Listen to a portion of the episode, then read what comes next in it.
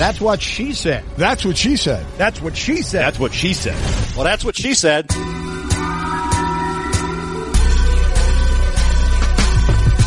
Welcome to That's What She Said. Conversations with interesting people from the world of sports, music, comedy, and more, talking about their lives, careers, successes, and failures. My name's Ron McGill, and my biggest dilemma is that I'm considered kind of like the animal guy. I'm supposed to be fearless around all kinds of animals, and I love all kinds of animals. But the bottom line is, when it comes to roaches, I cannot stand them. They give me the creeps, they freak me out, and I don't know how to get over this obsessive fear, disdain for roaches. So this dilemma is fascinating to me because I imagine that if someone comes to you, Ron, with a weird fear of snakes or spiders or birds or whatever it is, you would tell them it's irrational and you would explain to them all the ways that that animal, insect, rodent, whatever it is, is an amazing creature.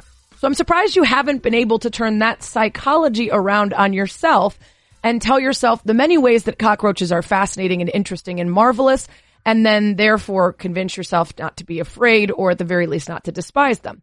For instance, how could you possibly hate roaches if you knew, which I'm sure you do, that cockroaches are believed to be older than dinosaurs? That people believe, according to research, that they've likely been around as early as 359 million years ago. That they can eat just about anything, soap, paper, glue, dead skin cells, feces. Cool. Also, they can hold their breath for up to 40 minutes and they can live for up to a week without their head. So they got that in common with Stugotz. And you like him, right? The commish has spoken. Hey everybody, welcome to the latest edition of That's What She Said with Sarah Spain. Just wanted to give a thanks to all of you who have subscribed, rated, and reviewed the podcast in iTunes and the podcast app. And thank you for the kind words. I'm so happy to hear that so many of you are really enjoying this podcast. I have a blast doing it, and it's so nice that there's new listeners out there that are getting a chance to uh, learn about some of my guests that I find super fascinating.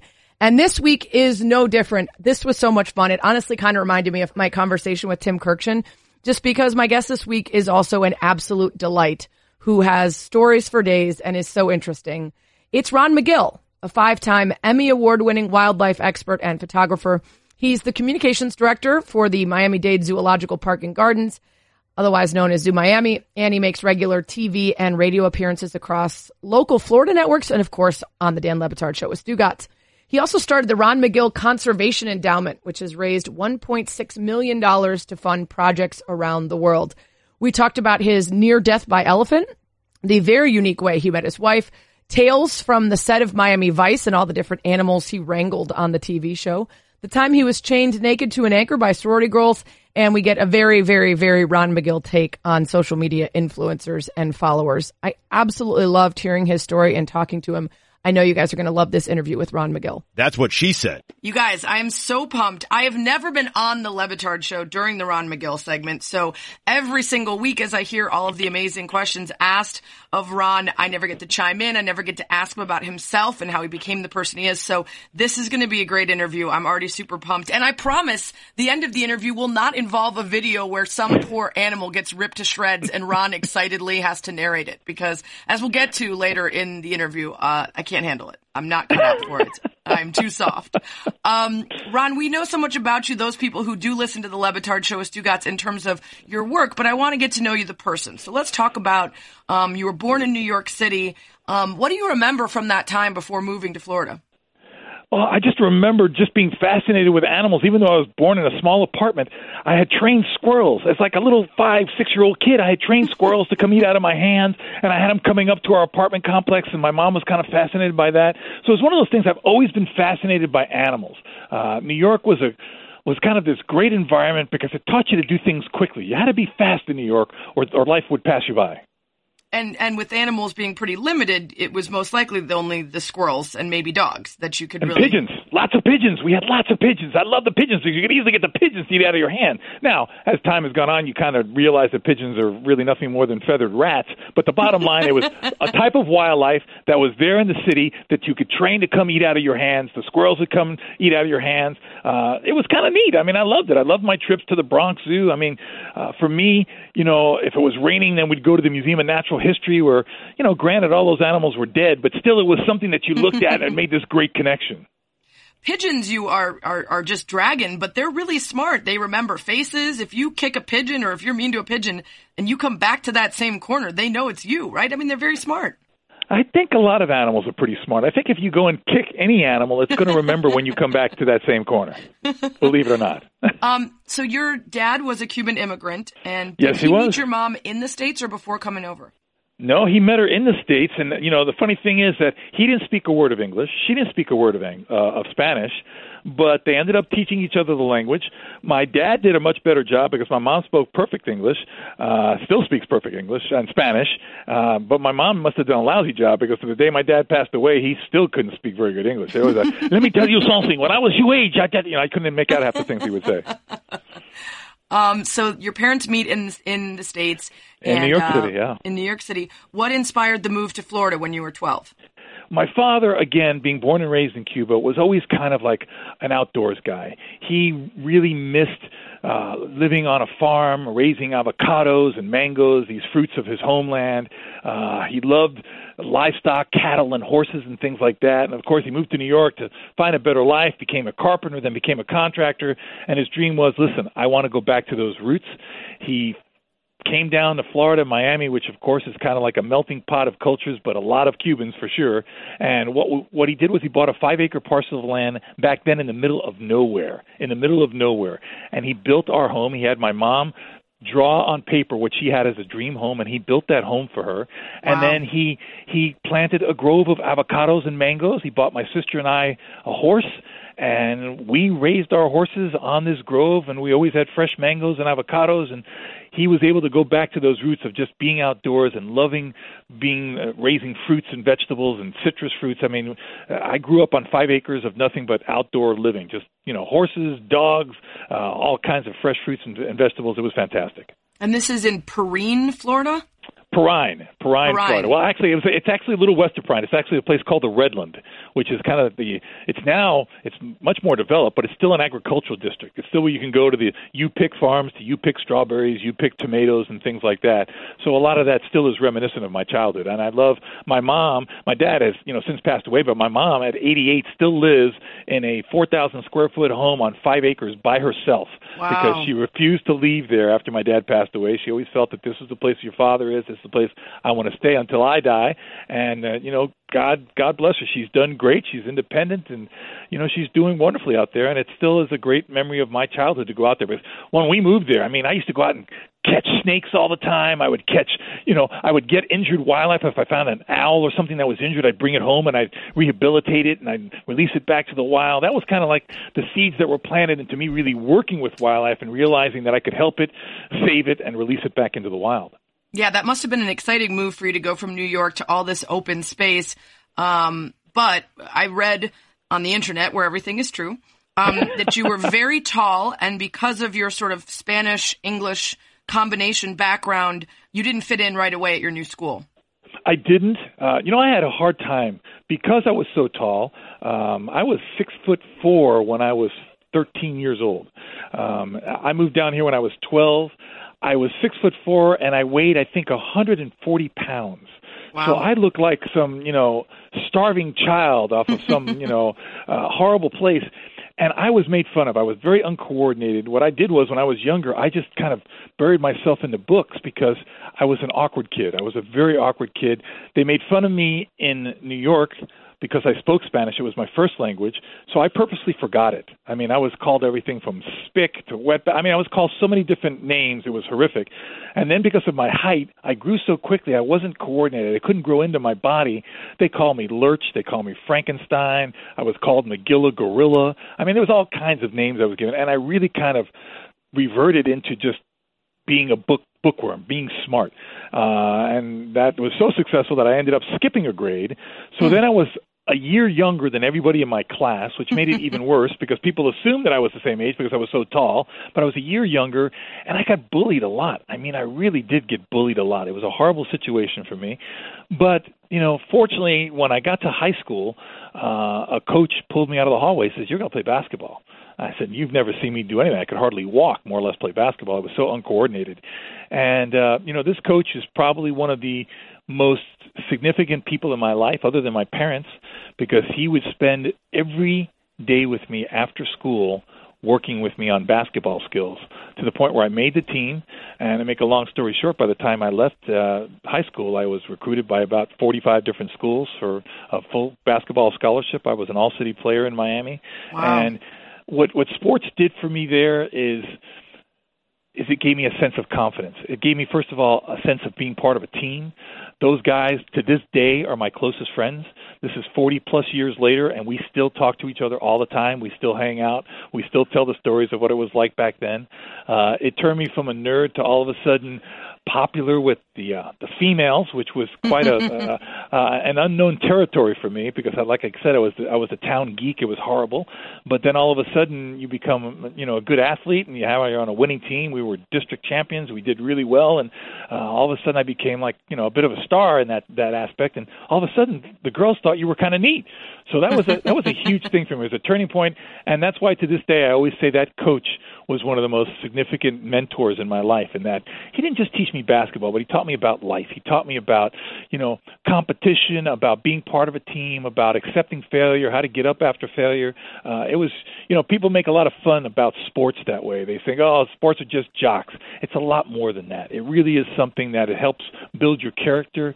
Uh, it builds friendships, uh, and it, and it builds bridges that you keep for the rest of your life and confidence. I mean, I was six feet tall when I was 12. And so if I hadn't had sports and had this thing that I was good at in part because of it, it would have made me very insecure about being so tall. Really? Um, I didn't know that about yeah, you. Wow. Yeah. So, uh, that's great. And you probably dated short guys because women like you always ticked me off. I always was oh, so Give me a off. break. You guys are the ones, you tall no, men are the ones. Wrong. My dad well, married a five five woman and I'm glad I'm here, but come on, dad. Get it together. Look, look, let me tell you something right now. I every tall woman I knew went out with a short guy, and I would say I, I would try. I would say, you know, I, I but I never had the guts to ask a girl out. That's the, that's the key right there. Sometimes those shorties have game, Ron, and that's the thing. They, you know, if that's the only right. one I asking think, you I think out, you're right. Yeah, I, you know, I, I was never. I I'll tell you how bad I was confidence wise. I've never in my life been able to ask a girl out on a date. Never did. That's in crazy. My life. I well, we're going to get to how you met your wife and how you didn't need to technically oh. ask her on a date. Um, okay. But yeah, I mean, listen, I, I did date a couple shorties. Uh, thankfully, I, I ended up ended up with a tall guy. But uh, you know, I'm equal opportunity. You know, it's about the person, right? Um, okay, so you're more confident now. You uh, you I presume did not play at University of Florida. You decided not to play, anywhere. I, I, well, I walked on. I actually walked on. I was part of their their kind of more more of the practice team or anything because I never played in an actual game. But I walked on, and the only reason I really was able to walk on was that um, the the stars were just dumb and they flunked out and they didn't have anybody and and I had won the intramural league. You know I had won the one on one championship for the school intramural league at the University of Florida and I won the free throw contest uh intramural wise which is a big intramural program at the University of Florida. So the coach said hey would you like to come? And then I got to practice and I got to be on the team but I never got to play. That's I mean great, that that people don't understand the the different levels of competition. I mean, in high school down here in Miami, I thought I was all that. I said, man, I just go, I'll walk onto the team and I'm going to be a star and I want to do all this stuff because I wanted to go to the University of Florida because I wanted to get into veterinary school. My dream was to be a, a veterinarian. You know, the whole thing with the animals. Until I took my first chemistry class and I said, we got to come up with Plan B because I'm not going to make it into vet school. And then what happened was I said, well, I'll walk on it. But man, I remember the first shot I took in practice with the Gators at UF. Uh, it got blocked into like the upper deck. I mean, it was like it was it was it was one of the most humiliating experiences of my life. I remember going to take an offensive charge, and I just closed my eyes, stood there in the you know the middle of the lane. The guy jumped over me.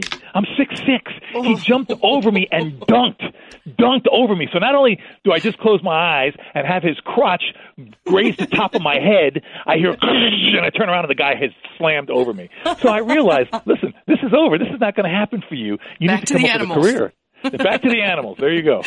Um, so I heard you left Florida a little bit early because you got offered a job at a zoo. Is that true?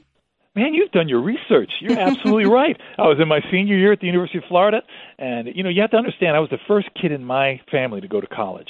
My father was a Cuban immigrant, had uh, barely gotten out of fourth grade. My mother got a high school education, but that was it because she had to raise her brothers uh, in New York City, so she had kind of a tough life that way too. So I was the first kid to go to college, and of course, my parents had these great dreams. Oh my God, you're going to college, and then I leave in my senior year without getting my four-year degree. I'd gotten a mm. two-year degree, but I didn't get the four-year degree. And I told my father, I said, "Listen, I'm I'm leaving because there's an opportunity that's opened up to be a zookeeper." And my father looked at me and just this look. I'll never forget that look. He goes, "You're leaving college to go shovel poop?" And I go, Pop, it, it's more than that. It's it's the, the the the profession has changed. It's working with animals. It's trying to work with conservation, with wildlife, this and that. And you know, really kudos to my parents because they both said, "Listen, I don't care if you leave to go be a, garbage man as long as you're the best garbage man you can be and you're happy doing it." That's all that counted to them, and that and they they really made me believe that. So that was a big inspiration for me uh, to get started. And I knew in this profession you have to get your foot in the door. It's all about experience.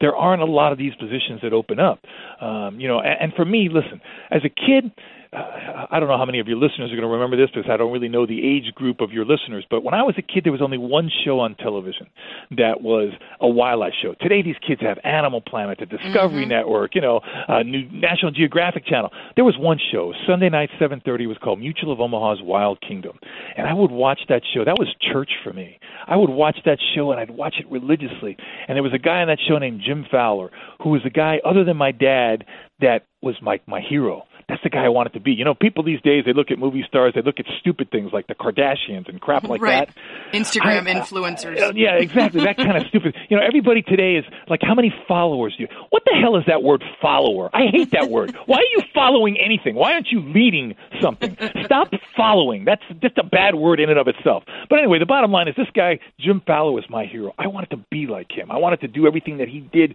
because I saw him, you know, tracking elephants in the Serengeti, swimming with sea lions in the Galapagos Islands, tracking polar bears in the Arctic. I like, man, that's the dream. That's what I want to do. And people said, you're out of your mind. You're never going to do that. My parents, fortunately, always said, if you believe it, you can do it. You just got to stay focused.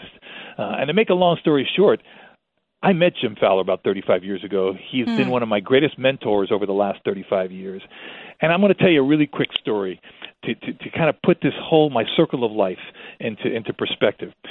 When I was a young kid, I would go with my father when he was a carpenter and help him on weekends working in downtown in the New York City. And one day I remember driving by, was, the sun was setting, and we drove by this hotel where all these big spotlights were shooting up in the air like Hollywood, and all the limousines were parked in the front, and the guys with the top hats and long coats were escorting these women in beautiful gowns into this hotel. And I said to my dad, I said, Pop, what, what is that? I mean, what's going on there? And I'll never forget that he said to me, he says, Son, that's the hotel where the important and famous people go. It was the Waldorf Astoria. And I'll never forget that because it stuck in my mind. For whatever reason, it stuck in my mind. Fast forward 40 years later, and I received an award that was given to me by Jim Fowler, who was my childhood hero growing up, and he presented me with a with a uh, conservation hero award, and he presented it to me in the grand ballroom of the Waldorf Astoria in New wow. York City. And I'll never forget getting on that stage. My dad had since passed away, but I got on that stage, and if you've never been in the grand ballroom of the Waldorf Astoria, it's one of the most majestic ballrooms you could ever be in. All these hardwood balconies with all the fra- flags of the world surrounding the whole ballroom, hanging over the balconies. You just feel like, oh my God, this is unreal. And I remember walking on that stage as Jim Fowler handed me this award, and my eyes just welled up with tears, thinking of my dad 40 something years ago saying, son, that's where the, the famous and important mm. people go. And that's, I mean, my life has been that kind of a dream where I keep waiting for the other shoe to drop where like a, a meteor is going to crash into me or something because it's just been that lucky for me to live that kind of dream. Well, and you know, I talk a lot about on this on this podcast about gratitude, and I think people bring that stuff to themselves more and more the more they are thankful for it, grateful for it, you know, don't take it oh, for well, granted. And it feels like I, in all your appearances on, on Le Batard and whenever you're talking about things, your genuine like happiness and joy in the very smallest of animal or the biggest of thing that you got to do are all very similar, right? They all mean a lot to you. They, they mean so much to me because first of all, I realize that it's mostly luck that has gotten me here. I mean, I, I've got to be honest with you, Sarah. I, I cannot over exaggerate this. I have this huge chip I carry on my shoulder because I have been blessed by people uh, that have put me on television. People like Dan, who've put me on his program. Okay, what am I? I'm an animal guy. I mean, what am I doing on an ESPN national radio show on a weekly basis? And Sarah, everywhere I go, people come up, love you on Le Batard, love you on Le Batard, and I feel so guilty because you know there are people that work so much harder than I do, that know so much more than I do, that just weren't in the right place at the right time, haven't been able to make great friendships like I have with Dan, being able to be on a podcast with someone like yourself. You know, in our world today, unfortunately, television, radio, they many times give credibility to people who don't really deserve it. I feel like I'm one of those people because I know there are people who just know so much more than I do and work so much harder than I do, and they're just they don't have the time to get on the air, or maybe they're just not they're not really good storytellers. They don't know how to tell their story well. Yeah. But gosh, what they've accomplished is incredible. So I feel terrible when people go, "What great job you do at the zoo," and I say, "Listen, I talk about the people who do the great job at the zoo because really, I've never worked a day in my life. I've had things so easy, going things. You know, I always tell people when you get paid to do something that people pay to do, it's a scam. And I've been living a scam. I agree, 40 Ron. Trust me. I know. you know, I've been living. I've been here for 40 years at the zoo now, and I I just got back from Antarctica. I just did this documentary on Antarctica. Uh, uh, you know, living the dream, doing this wonderful documentary. I leave in a couple of weeks to go track jaguars down in Brazil, and I'm thinking, really? And I'm getting paid to do this? Mm-hmm. It's a scam, but I love it. I love it. Well, I want to talk about how you sort of came into being the voice for others, but let's quickly move through. So, where is the Crandon Park Zoo? Crandon Park Zoo is on Key Biscayne. It is a, you know, it's a very hotty toddy island here in, Yeah. in Miami, where you know, kind of the rich and famous live there. Some of the big tennis players, the race car drivers, they kind of live out on Key Biscayne. A beautiful, beautiful island. And there was a park out there called Crandon Park, which is originally designated by the Matheson family, the Crandon family, and it was a zoo. They made it kind of a zoo as an afterthought. And quite frankly, the grounds are beautiful. The zoo was horrific. It was Oh, that was your stereo- first gig. That was my first gig. I got to work there at the Crandon Park Zoo before this zoo was even built. But the reason I started to work at the Crandon Park Zoo was because I knew this zoo was being built. They had just passed this huge bond issue, this multi-million dollar bond issue, of which a great portion of it was slated to build this new zoo. So I said, listen, though I wasn't fond of the Crandon Park Zoo, I knew if I started working there, when we moved that zoo over to the new zoo, I would have my foot in the door and I'd be able to start a career that way. Because the Crandon Park Zoo, like I said, it was beautiful. I loved it because I started working there as a 20 year old guy, and um, it was on the beach. So you'd always have these beautiful women in bikinis coming from the beach going through the zoo. Here I am, this 20 year old guy looking at all this beautiful eye candy walking through the zoo all the time. I said, "What? A, this is a great job!" You know, I'd walk out holding a baby animal or something, and all the girls would come up to you. Oh my God, cute! Can I see it? I said, "Sure, come on over." You know, it's just it was this great gig that I had as a kid. But again, you're you're a young guy. Young guys are not very smart. Uh, they're kind of driven by two things, and neither one of them are very beneficial in the long run. So what happens is I, I'm out there and I'm having this great time, but then the cages in that zoo were horrific. They were your stereotypical barred cages, concrete floors, animals pacing back and forth. It was just hard. When I think about it, I, I get physically nauseous thinking about what some of those animals back in those original days in zoos went through. Um, so again, it was a start, but we eventually made the move here. I was part of that move, and I would do it all over again because it's worked out wonderfully. Yeah. So you start there, and you at the time were you aware that it wasn't a great zoo? You know, I was aware in that it bothered me to see animals pacing back and forth. Right, right. I didn't I didn't really look at it as not being a great zoo in the sense I thought, well, this is what zoos are, but hopefully we're going to change that. And I think it was my generation that went in there that that that was the the catalyst to that change in zoos across the world for for that matter. You know we're we're not going to any longer just exhibit an animal. You have to exhibit an environment. You have to keep an animal Yeah. in a comfortable environment because the bottom line is if we don't save the environments in the wild there's no reason to save the animals. They've got no place to live. Uh, so uh, the new zoos now and creating those habitats creating those environments that was very special. And i think i'm very proud to have been part of that initial movement to do that. And i and i did I did put as much as I could into that to make those changes that I'm very proud of. So you worked at a couple other places, um, at the Miami Serpentarium, at the Miami Metro Zoo, um, and, and, and I read a story about in 1986. Uh, the Miami Zoo was, I guess you call it Zoo Miami, was uh, Right, we call it Zoo hosting- Miami now. was hosting a news conference about endangered crocodiles born in captivity. Very rare, very exciting, but the public information officer was droning on about it, very boring, and you just sort of inserted yourself into the presentation to talk about how exciting it was. You got a little bit of a talking to, but at the same time got elevated to be the new media spokesperson. So tell me about that and, and why you felt so compelled to dive in and interject. You know what happens is a lot of organizations they have what they call PIOs, the public information officer. Many times those PIOs are people that never actually work the job they're talking about. They're just regurgitating information that's given to them by people and say, "Okay, this is what you got to say. Say this, say this, say this," and they just say it. But they don't really feel the passion for it. And that's what we had back here. Um, you know, that was back Zoo Miami and Miami Metro Zoo are the same places. It's just we changed the name as years went on. So back when it was Miami Metro Zoo, I was the assistant curator of reptiles at the time, and I was in charge of working with the reptiles, the snakes, the crocodiles, and stuff. And we just hatched out these incredibly rare crocodiles. And they said, "Okay, Ron, we need you to go up there and handle these crocodiles," because of course the PIO knew nothing about handling the crocodiles. he was just regurgitating the information. Okay, so you have the guy up there with the jacket and tie talking about, and all the media's there and the cameras are there, and he starts talking and he starts saying, um, you know, Metro Zoo is very proud to announce the hatching of these crocodiles.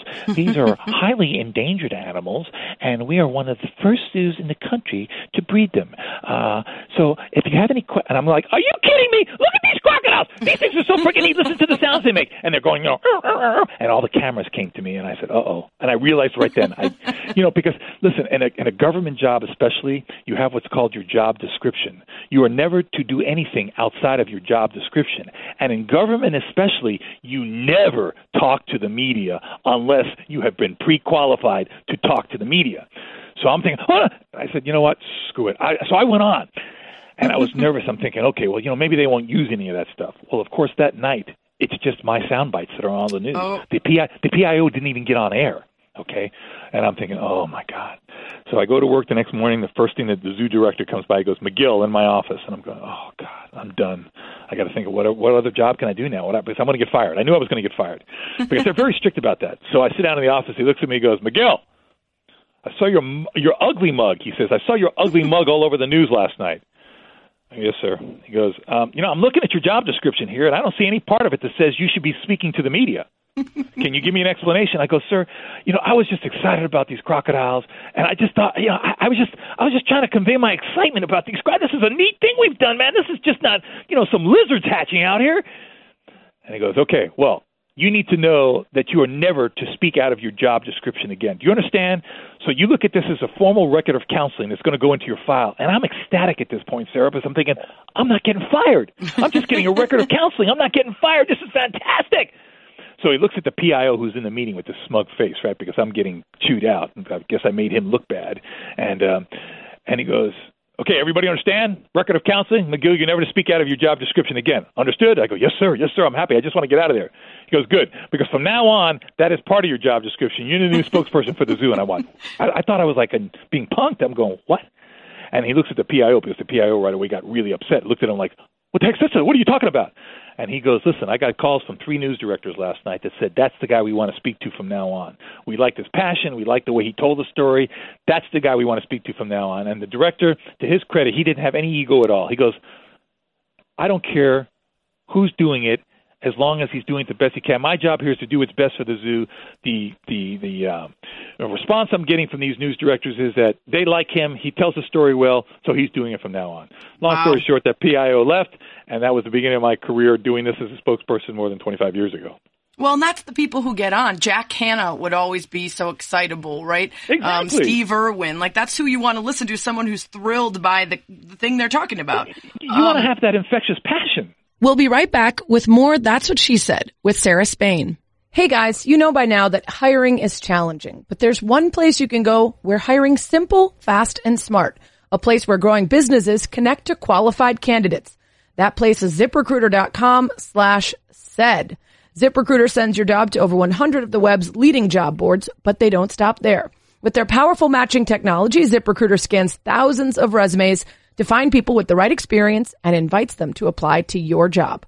ZipRecruiter is so effective that four out of five employees who post on ZipRecruiter get a quality candidate through the site within the first day. And right now, my listeners can try ZipRecruiter for free at this exclusive web address, ziprecruiter.com slash said. That's ziprecruiter.com slash S-A-I-D. ziprecruiter.com slash said. ZipRecruiter the smartest way to hire. That's what she said. Let's talk about how you met Dan because that that has become a big part of your job is these regular hits and how in the world did that come about? You know, I got a call. Dan was an incredible columnist for the Miami Herald. Uh, still, every now and then, um, writes these columns for the Miami Herald, and I've always admired his writing. And then he did a, a local radio show here uh, with Stugotz. It was a sports show, and all of a sudden, I, because I had done a lot of television, I was already the spokesperson for the zoo, so I was talking about animals and such. And Dan, because he always likes to think out of the box, he says, "Hey, call that guy that we see on television. Call that guy McGill. This is like what 10, 15 years ago." and he goes, "Call that guy and go. Let's have a thing about you know it's, it was Super Bowl here in Miami or something." And he goes, um, "Okay, it was the Hawks. I don't know, it was some animal against another animal." So they bring up this thing. It goes, "Okay."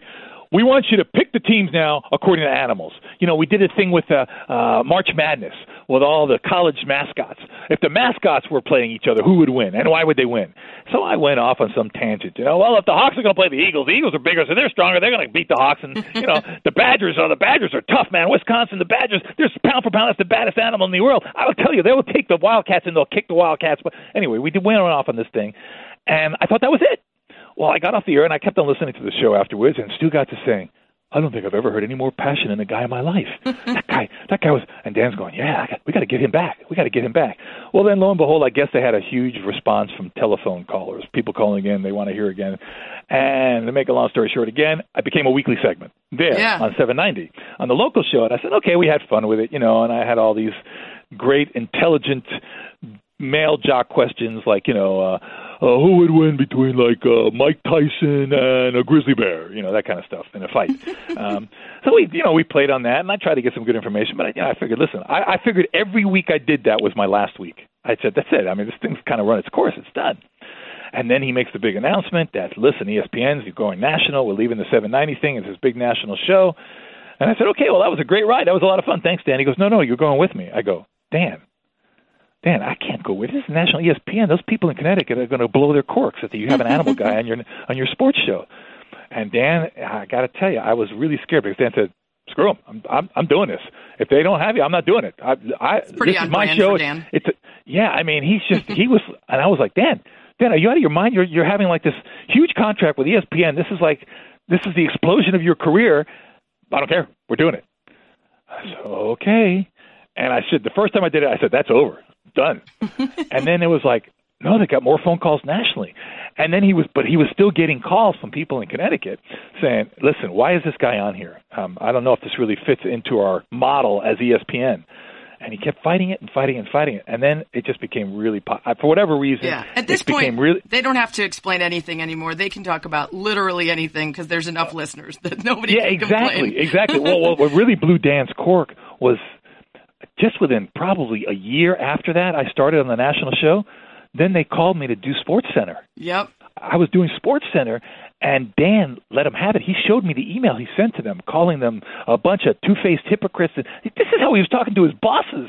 He's going, "You bunch of two-faced hypocrites! You condemn me for having this guy, and then you put him on Sports Center. You guys have It's a a lot of copycat gall." industry. You see, you see it work somewhere, and then, ah, all right, we're good with it now. We had you on our March Madness marathon, so uh, I, I jumped right in too. It all, it all worked out.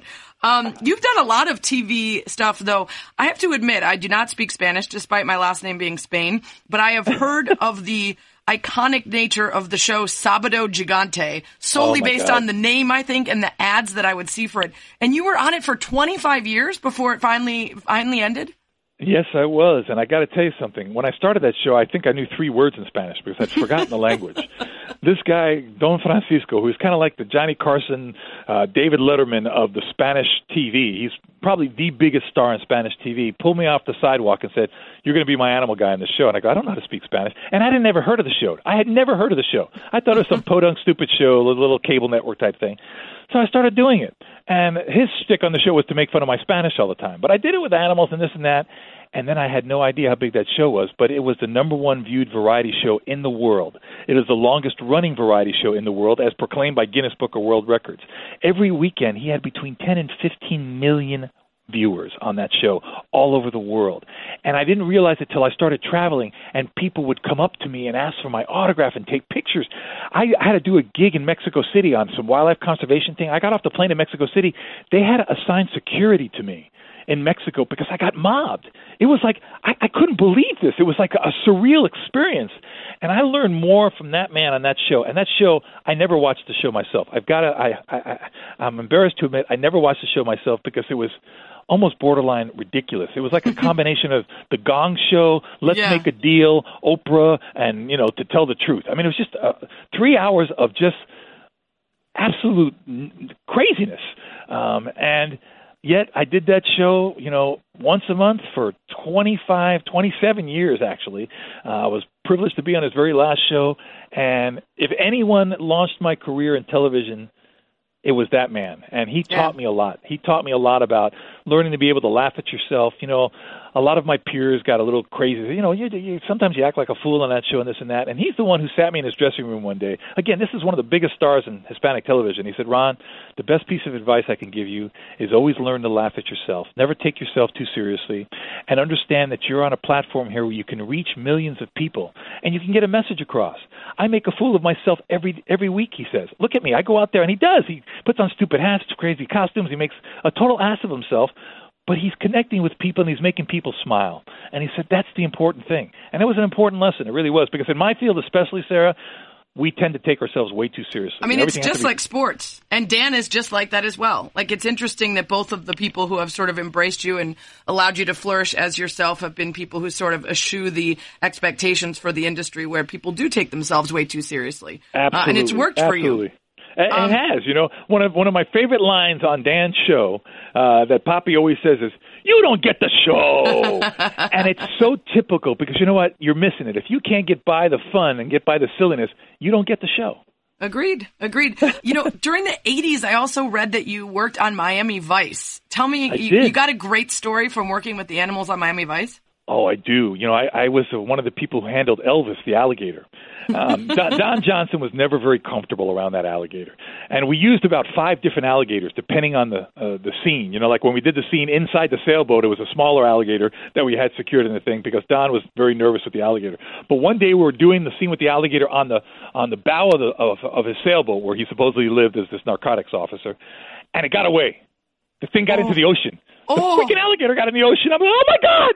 So we all, fortunately, alligators are not used to being in salt water, so it couldn't really dive in the water. The buoyancy from the salt water kept it on the top. We eventually caught that thing, but oh my god, That, was would have been a was disaster. that was a hectic night, let me tell you. but I got to meet a lot of neat people on that show. You know, I mean, I I remember meeting Phil Collins, one of the nicest guys, when he was doing the theme song for the show. He came to the set. You know, I remember meeting Barbra Streisand. Couldn't even get close to her. That Don was actually dating her at a time. It was unbelievable. I said, Don Johnson and Barbra Streisand. I don't figure this out. But he was smart because he was doing like a duet with her or something, and she came to the set one day, and I'm thinking, wow, Barbra Streisand. You just got to meet a lot of neat people. You got to see the magic of how they made shows, and that show at the time was the number one show in the world. Um, so it was a lot of fun. You got the rub elbows, a lot of fun people. Just the, the, the craft service on that show was like filet mignon and swordfish every night. It was unbelievable. and cocaine. Uh, you know what? the there side. was a lot of that. There was a lot of that. I got to be. Um, there was a lot of that.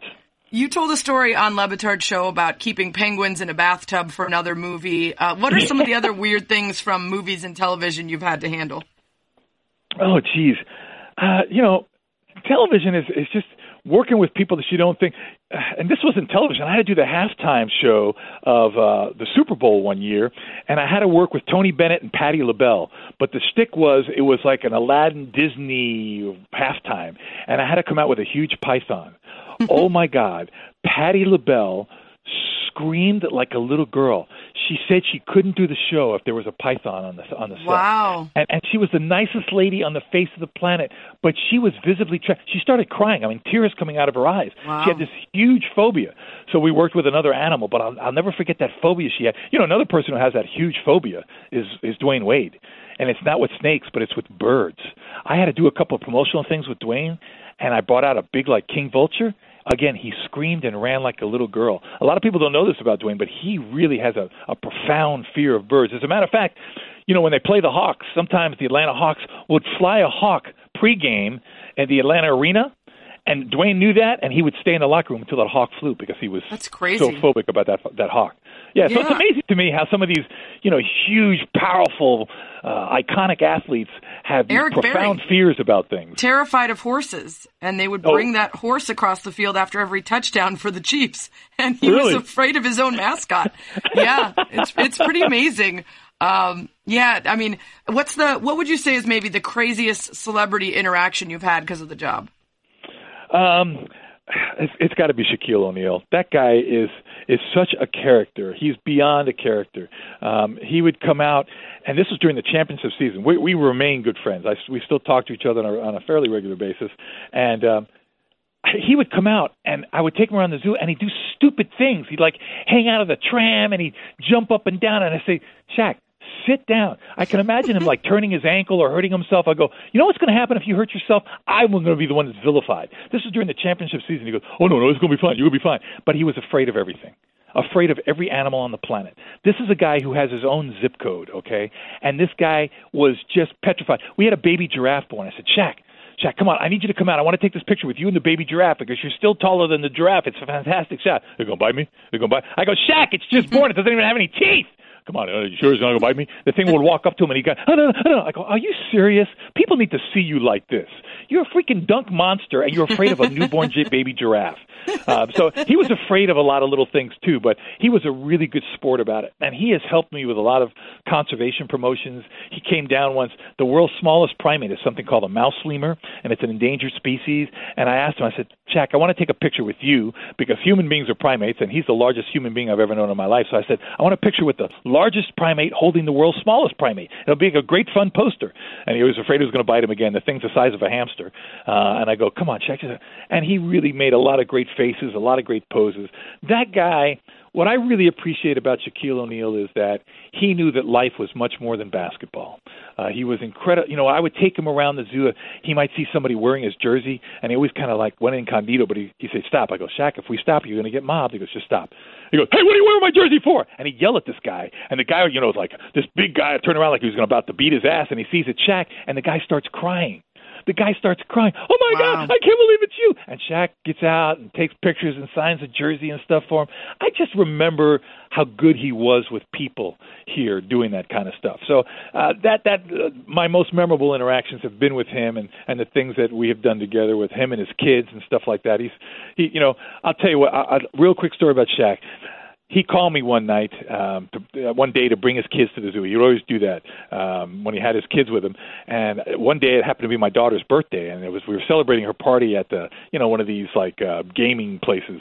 And I, I get the call, and I, I told my wife, I said, "Listen, Shaq called. I'm going to go to the zoo. He's coming with the kids." And she got so pissed at me. She goes, "Oh, really? You're going to leave your daughter's birthday to go take him and his kids around the zoo?" I go, "Listen, the birthday's over with. We already did the cake and everything. She doesn't care that I'm here." Oh yeah, I bet you he wouldn't leave a game to come help you do something. And I go, Rita, he's a nice guy. He's been super nice to me. Let me just tell you. So she goes, fine. You know, when your wife says fine, that's really bad. And when she yeah. finishes it with with whatever, like fine, whatever, then it's really bad. Anyway, I go and I tell Shaq, and I said, Shaq, and he goes, well, what were you doing? I go, it was my daughter's birthday. He goes, oh man, you should have told me. What? He goes, get your daughter on the phone.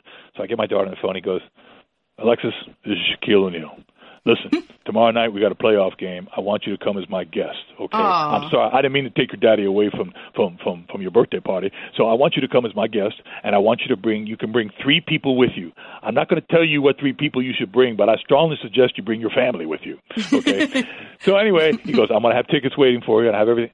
So we get to the game. He's got his security people waiting for us to get there. They walk us in. They give us all kinds of swag and stuff.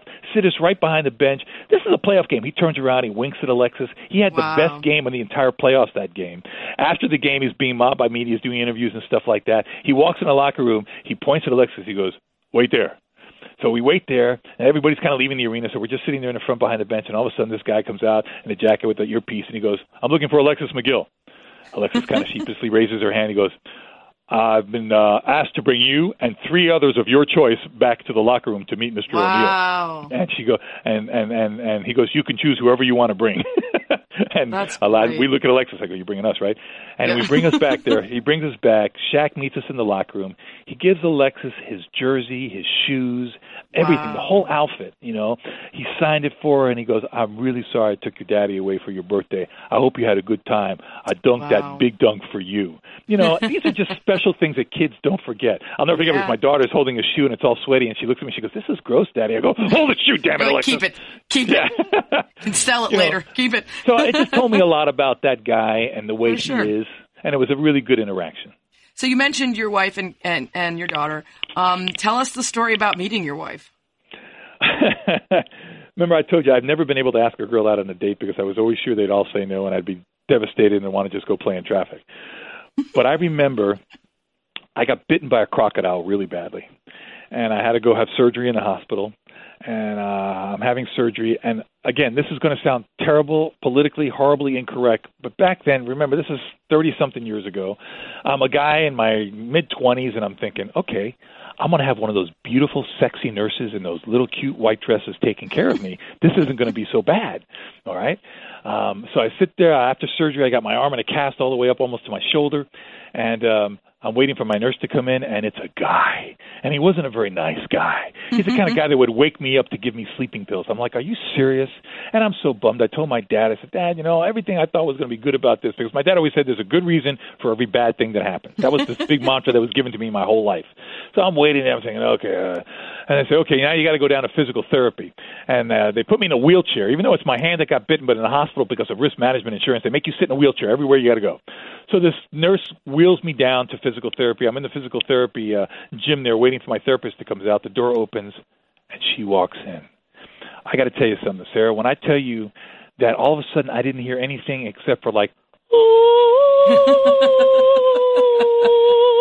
everything around her was out of focus, and just her eyes and her face were laser focused. She looked at me, I looked at her, and I thought for a minute I was really scared. I said, my God, I think I've died. I've gone to heaven. I'm looking at a flippin' angel.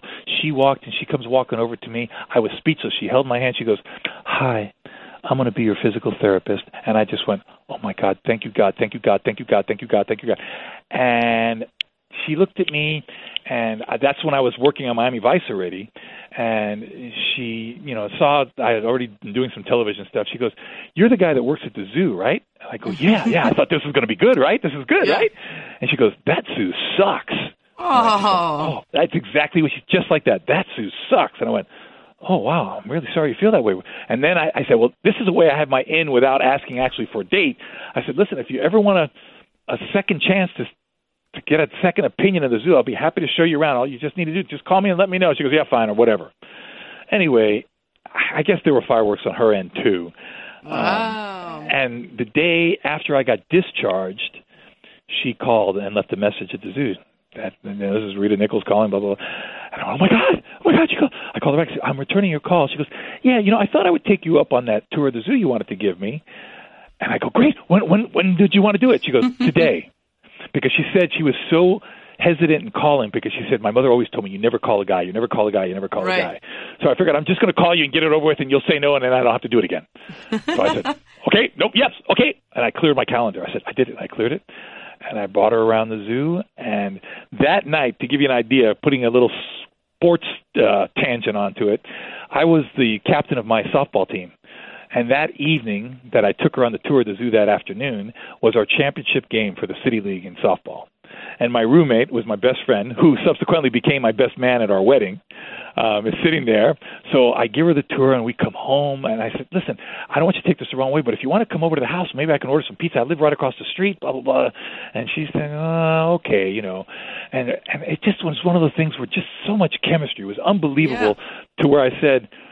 John goes, okay, it's time to go to the game. I go, hey, John, I I don't think I'm going to the game. And he looked at me like I was on crack. He goes, hey, hey, Ron, no, no, seriously, we got to go, man. You're the first baseman, you're the captain, and it's a championship game. We've played all season for this game. Uh, I'm not going, John.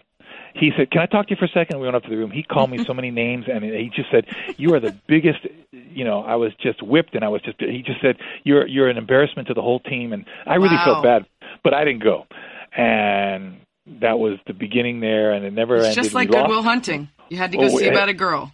Yeah. I just I met a girl and it just changed my life and you know we got married about a year later and um we lost that softball game that night those guys never wow, let me forget never about forgiven. it but uh, like I said two of them were in my wedding they were my best man and a groomsman in my wedding and they still to this day are, are some of my best friends I would argue that the if you ever want to come see the zoo or if you want to come eat pizza are technically asking a girl out, but I'll get I'll let you come get by on, on sort of a, a technicality that they that you could also play those off as just you know a kind offer or being friends. So I'm, we'll, I'm willing we'll to accept anything you want because it worked out fine.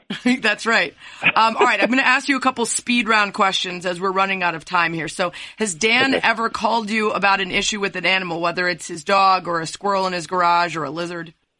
Absolutely, yeah. He's called me about uh, uh, this this this dog that uh, uh, wouldn't uh, wouldn't uh, stop eating a certain thing. He was eating something around the house or something, and then about his cat, about his fiance's cat. He goes, ah, I don't know about this cat. He fell he fell, he fell in love with it, but he, he's fine now. That's I would expect no less from Dan. Uh, what's Yeah. the toughest part of your job? dealing with the politics of government. Uh, absolutely, the, the, the you know, and then of course, a difficult part is sometimes when an animal has lived its lifespan and you say goodbye to it, and you're in a place for 40 years. Most animals don't have a lifespan that long, so animals that sometimes you see born, you end up watching pass away, and that can be difficult. But that's that's part of the circle of life that I accept. I don't accept the stupidity of bureaucracy of government. Right. Uh, what's the best trip you've taken? my trip to Botswana in Africa was an unbelievable trip where I just saw everything from lions and wild dogs. I've been to Africa 53 times, but that Wow. one trip to Botswana was unbelievable. Is that the best place? Because I've been to uh, Tanzania, and we're going again to Africa next year. I think we're doing South um, South Africa because my mom wants to do the Cape Town side and Oh, Cape the safari Town, absolutely. side. You- you'll so after that, where should I go? Botswana. Okay. Absolutely, Botswana, the Okavango Delta. It's unforgettable. Okay. Uh, what's the best place to go outside of Africa for animal lovers? Um, that's hard. I'd say the Galapagos Islands. That's next on my list. Yeah, it's fantastic because the animals there don't have a natural fear of people. You're accepted like one of the animals. You can animals will walk right up to you. You just feel accepted. It's a beautiful feeling to be in a place where it's it seems like humans have not had a negative effect. What's the most exciting acquisition uh, for Zoo Miami since you've been there? Um, I think it's when we originally got our Komodo dragons. Uh, they came from Indonesia. That was a huge thing when they arrived. They subsequently had a lot of offspring.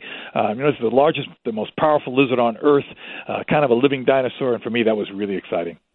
What's the toughest loss at the zoo? For me, it was a gorilla named uh, JJ. Uh, he was a gorilla that I saw as a young young gorilla, a little you know one year old. I watched him grow up. I watched him father offspring. Uh, he eventually succumbed to heart disease. I was there when he took his last breath, and for me, uh, you know, I, I cried like a little girl. It really was tough. This is an animal that people look at, you know, and they look and they think King Kong when he was really the greatest gentle giant I've ever known. You talk a lot on Dan's show about different animals that you are asked specifically about, but let's say someone was just interested in animals. What three animals would you tell them to dive into a rabbit hole and just find out all the interesting and cool things about them? I would say the harpy eagle is one, the cheetah is two, and the octopus is three. Hmm. These are animals that I think you'll be fascinated that there'll be a lot of misconceptions that you thought you knew about them that you'll find out are not true. And a lot of things that you didn't know that you're going to go, holy cow! Octopus are really smart. incredibly smart. They have incredible abilities to change colors, to morph into different shapes and different colors, uh, to build things. They use tools. They're unbelievable. And I wouldn't feel right if I didn't ask you to do the cheetah fart since you just mentioned cheetahs. My God, you do listen to that show. Okay, it, it's one of those things where you know once you hear it, you need to run because once the cloud hits you, it'll kill you. But it's basically like. That's it. Steer clear of cheetahs when they fart is the is the best advice you can give us. Uh, and cheetahs yeah. chirp. They do. They don't roar, uh, and they chirp on purpose because that's how they communicate with each other. They don't want to draw attention to things like hyenas and lions and leopards, which will effectively try to find them and kill them. That's crazy. I my they make friend just sent like a a video from them Yeah. chirping, and they do. They sound Yeah. like birds. Right. Uh, all right, before we let you go, you have to do the one thing that everybody does, but nobody expects. Didn't expect a kind of Spanish Inquisition. Nobody the Spanish Inquisition. That's right, the Spanish Inquisition. The questions everybody are asked and nobody expects. Number one, your desert island album. You can only have one. Best of bread. Okay. Okay. Number two, a habit or quality you think has contributed most to your success. um, gosh, habit or quality.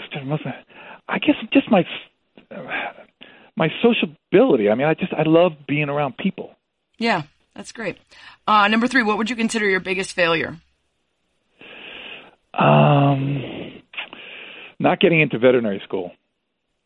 Yeah, that's a tough one. It worked out though, right? it worked out.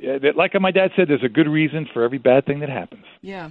Number four, have you ever been in a fist fight? Never, Never ever. Never been in a fist fight in my life. Sometimes it's the big dudes because you know that you can beat people up, and so you don't. I, I think you know I attribute a lot of that to my height. As you might know, I'm six foot six. I'm 230 pounds, and my height always seemed, you know, it seemed like the short guys got in a lot of fist fights. But I've Yeah. never been in a fist fight in my life. Overcompensating. Yeah. Maybe. Uh, number five, if you could switch lives with anyone for a day, who would it be? Wow, David Attenborough, Sir David Attenborough. Mm. Why? Because he has just been able to go to places in the world and connect with people in a way that I admire so profoundly. He is just he is the greatest wildlife presenter to ever have lived. I was fortunate to have presented him actually an award last year at, at the uh, Rainbow Room in, in, in, in New York, and um, he is just for me he is everything a hero should be when it comes to wildlife and wildlife presenting. So cool. Uh, number six, what's the most embarrassed you've ever been? um, when the DGs at the University of Florida chained me to their anchor on University and 13th Street, and I had to take my clothes off to get out of it and run I, across something tells me, based on the number of times you've mentioned pretty women in this interview, that you that you very much enjoyed the DGs tying you to an anchor. Listen, when you got to take your clothes off on University Avenue at the University of Florida, and everybody knows you're chained to the anchor, it's not a good thing. Uh, number seven, what's the thing about yourself you'd most like to improve? Oh gosh, um, I, I have a, a knee-jerk. I'd like to have a better filter before I say things. I, I need to. I need to be able to count to ten before I say things. I have a very terrible knee-jerk reaction to things, and often I say things that as soon as they're coming out, I'm going, "Oh no, don't say that," and then I say it. I have been there a lot. Uh, number eight, if you could be commish for a day, what one rule would you enforce that all of society would have to adhere to? oh, geez, you know, it's hard not to come up with some cliche-ish type thing, but. uh um I, I think the word is just listen. People need to learn to listen instead of just popping off. I don't think enough of us listen. We start saying things without listening first. And that has to do with a million things, right? Don't take a selfie with a jaguar and don't, you know, Oh my all those God! things. Can you believe this? Yeah. Listen, you know what? Again, I think I mentioned already. You know, this whole Kardashianizing of America is, I think, one of the greatest embarrassments to our culture. Mm. That we we we we follow people who really do nothing that really is impactfully positive for society. I mean, it, the millions and millions of followers of what? What, what are they doing? Yeah. And then they inspire you to take selfies while crumpling flowers and injuring animals and falling off of cliffs. So, you know, exactly. Thank Yeah. you very much. uh, number nine, what's the most scared you've ever been? Um, I was almost killed by a hippo in Africa and by an elephant in, in Tanzania in the Ngorongoro crater. The elephant was probably the scariest because I was in a truck uh, photographing an elephant in full musth. It's a big bull. It's at the, the peak of his testosterone going crazy. And we had turned the vehicle off because he was at a distance and I was photographing him, his behaviors. And then all of a sudden he started to charge the vehicle. I said, okay, let's go. He's coming. And he goes to start it and the battery was dead. So he couldn't start it. Wow. The elephant came up to the vehicle. I hit the bottom of the floor. The top is wide open. It's a Land Cruiser with Yeah. a wide open top. As I'm photographing off the top, I hit the floor. The elephant hit the vehicle and started rocking it to where it was going up on two wheels, shaking it oh. back and forth, trying to tip it over on its side. And then he went over the vehicle. His trunk came over the top of the vehicle. It reached down. It was on my face. It was grabbing my arm. I'm holding onto the seat just hoping he can't rip me out of the vehicle. And he just, this trunk is on my face, and all I feel is this wet trunk, and it's going. My driver is is is is chanting prayers in Swahili, thinking we're going to die for sure. Because just the week before, an elephant had had, had killed a bunch of people in a Subaru, crushed it like a loaf of bread. And I'm thinking, this is it, it's over. Um, and then all of a sudden, he just walked away. The elephant just walked away and left us alone. But I was 100% sure I was going to die that day. That's crazy. I, for, I don't know why. Just today, I was thinking about like how whether elephants are ever in, like decide to kill something or if they just do it in self, you know, self defense. I think what happens, what happens, what's dangerous about a bull elephant and musth is that hormones are just clouding any kind of reasoning that's going on. Yeah. Um, it is just really all it's focused on is taking anything out that it thinks will be a threat to it finding females. Right. It wants to show that it is the dominant thing, and for that reason, they're very, very dangerous. It's not that elephants are mean. Elephants, on the contrary, are incredibly intelligent, wonderful, compassionate animals. Um, but an elephant in that physical state uh, is incredibly dangerous. Number 10, what three words would you most hope that people would use to describe you? Not necessarily a phrase, but just three words. Three words. Um, considerate, um, passionate, um, passionate, and dedicated. Those are good ones. Anybody, uh, the bonus is, uh, anybody that you think I should have on this podcast. Shaquille O'Neal, you should have on that podcast. I should. You should I have should. him on that podcast, but that guy is a piece of work. I'm going to tell him that you requested it. Absolutely. Thank you, Ron. This was so great. I love talking to you. Sarah's a slice of heaven. Have a great day. You too. bye bye. That's what she said. Tissot is the official watch of the NBA. Each one of Tissot's timepieces delivers quality performance and traditional luxury. The Tissot Chrono XL is a great watch for those looking for a sporty chronograph with Swiss technology at an unbeatable price. While the Tissot PR100 family of watches brings together sporty and feminine details for a collection that's bold, romantic, and ideal for the modern woman. Shop Tissot at us.tissotshop.com and at select watch and jewelry stores nationwide. That's what she said. It's time once again for South Bitch Sessions, where I rant about something that bothers me and I fix it. It's Earth Day this week, and with Ron Magill on the show, it feels like a good time to remind people that we only get one of these planet things. Unless we figure out how to live on Mars, and based on the Mars rover pictures, that place seems a whole lot less awesome than the planet we've already got.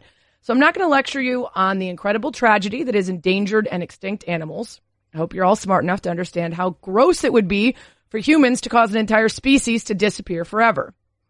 I'm also not going to tell you to adopt your dogs instead of buying one, as I assume you're also all smart enough to understand how dumb it is to pay hundreds of dollars for a purebred dog when there are hundreds of amazing dogs being put down every day because humans are too stupid to spay and neuter to care for their pets or be responsible for animals who have literally evolved into being the perfect companions. I think you guys know all this stuff, right? Recycle, don't waste paper, don't waste water, don't waste electricity, you know, all that stuff. What I'm not sure most people seem to get is the simple concept of keeping the earth right around you clean. Yes, the simple concept of not littering. Who the hell do you think is going to clean up the cigarette you just dropped out of your window? Who's finding a garbage can for the empty soda you just tossed on the sidewalk? Whose job is it to gather up those scattering food wrappers, chip bags, or paper plates or napkins that you just didn't feel like walking five steps to the trash can to throw out? It's laziness combined with apathy, combined with selfishness, combined with being a jerk. And one day if I snap, it's probably going to be about this. Put it in your pocket.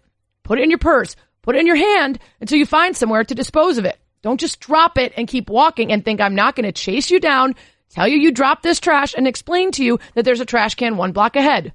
Because I've done it before and I'll do it again. All right. I feel good about what we accomplished today. Throw out your goddamn trash, you assholes. There. I fixed it. Hey everybody, check out Sports with Katie Nolan. In her latest episode, she has takes on Ovi's knockout, Joel Embiid's wild postseason, Russell Wilson's new contract, and Ronda Rousey's impregnation vacation. Download and subscribe now on Apple Podcasts or wherever you get your podcasts. Well, that's what she said. If you've got a dilemma for the commish to fix, tweet it to me at Sarah Spain or go to the iTunes or podcast app, subscribe, rate and review, and leave the dilemma in your review. Thanks as always for lasting about an hour with me. That's what she said.